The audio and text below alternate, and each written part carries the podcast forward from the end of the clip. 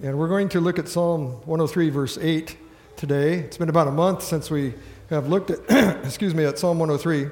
So I'd like to read again uh, from the beginning to verse 8. A psalm of David.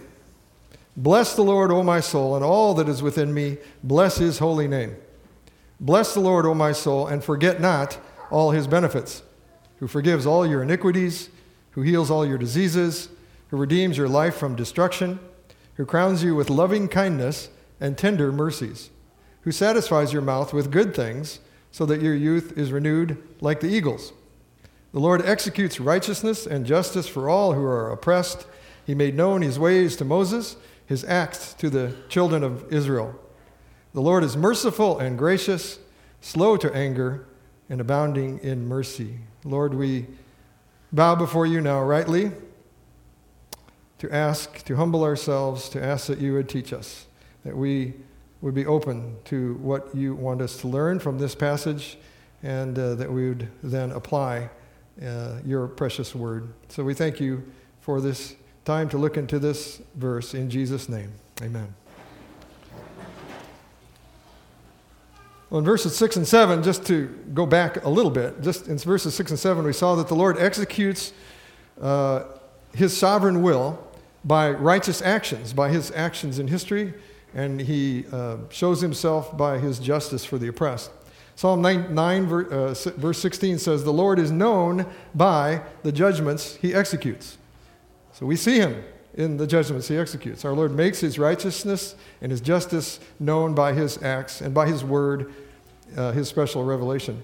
Uh, four weeks ago, I think it was, I read Charles Spurgeon said, Justice may at times leave the courts of man, meaning it's, it's all too rare there, but it abides upon the tribunal of God. That is where justice is. It's at the court of the living God. And then Jehovah reveals himself. He's known by the judgment taken, we pointed out, uh, by the Lord Jesus on the cross. And we were reminded of that. Uh, we're reminded of that every week as we come to the table. Now, here in verse 8, we see more of his character. And if you haven't noticed, uh, the theme this today in our songs and some of what has been shared uh, is the great mercy of God to us. He is merciful. And uh, that thinking about that also certainly prepares us to come to the table. The Lord, it says, the Lord is merciful and gracious, slow to anger, and abounding in mercy.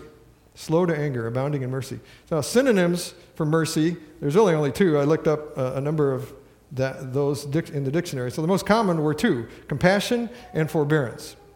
So, compassion and forbearance. Now, mercy from a holy God to a rebellious people uh, is a great blessing, of course.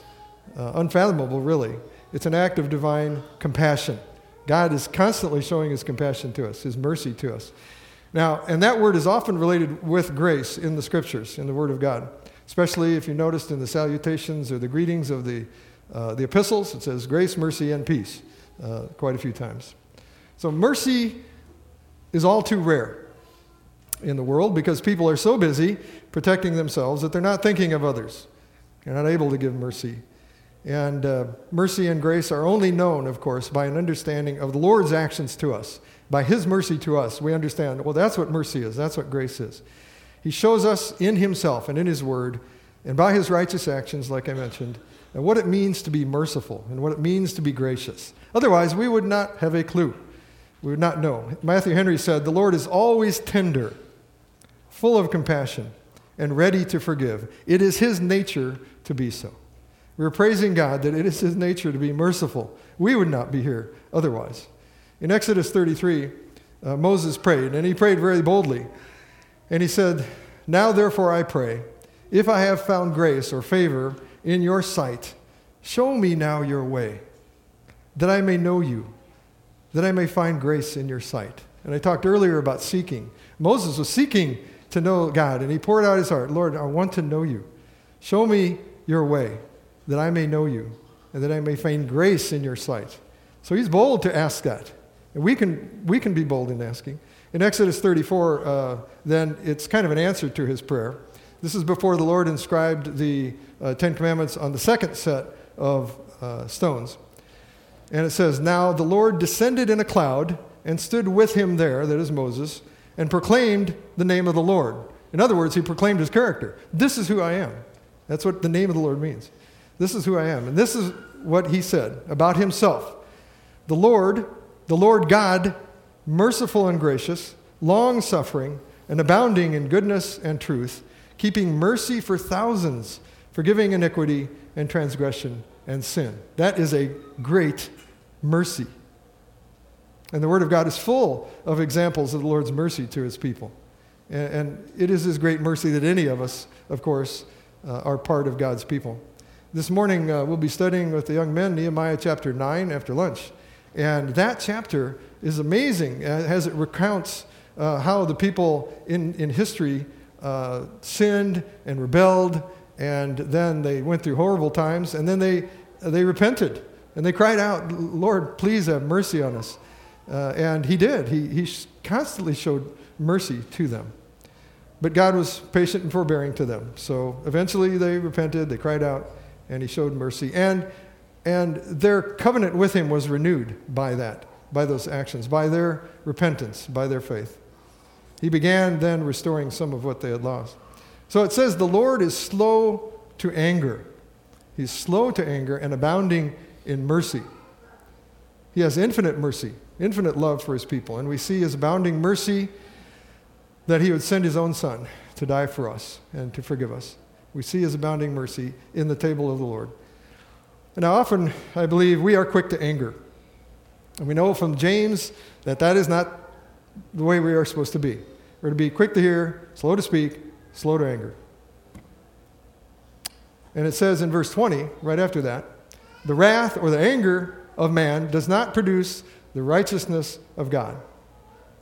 The wrath of man, the anger of man, does not bring about the righteous life that God desires. And that kind of anger displeases him. And we're not talking here about righteous anger, there is a righteous anger. But this is a selfish kind, a destructive anger uh, that it's the destructive anger of man. And it does not produce the righteousness of God. God, it says, is slow to anger, and his children should be more and more so. And praise God, he is sanctifying us in that way. He is changing us to be more uh, like Him, slow to anger. And we see so clearly our Heavenly Father, His great mercy to us in the forgiveness we know in the Lord's sacrifice for us. Our Father imputed our sin to Him. The Lord Jesus bore it, He paid for it, He gave His life, He died for us.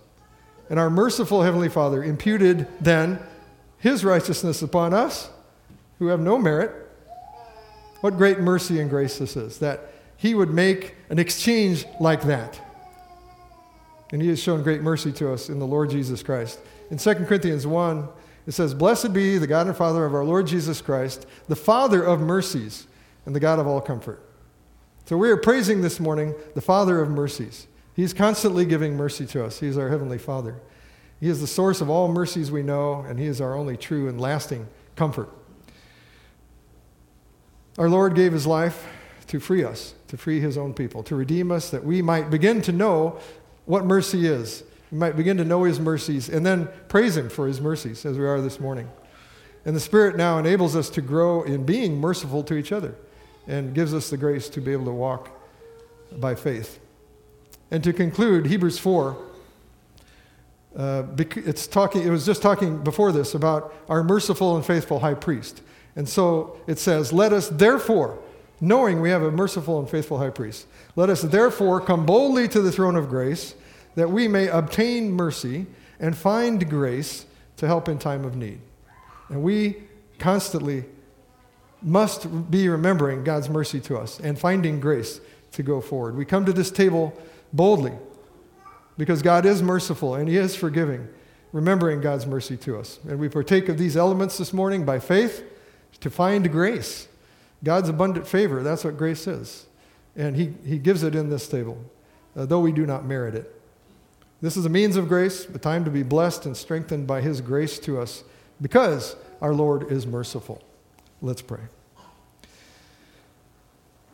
Oh Lord, forgive us for taking your great mercy and your abundant grace for granted. May we not forget your mercy and your forgiveness to us and your divine favor and your grace lavished on us in Jesus Christ our Lord.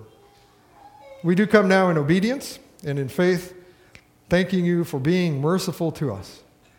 And we come by faith uh, to receive your grace and your favor so that we can continue to grow in the grace and knowledge of the Lord and, and glorify you as living sacrifices.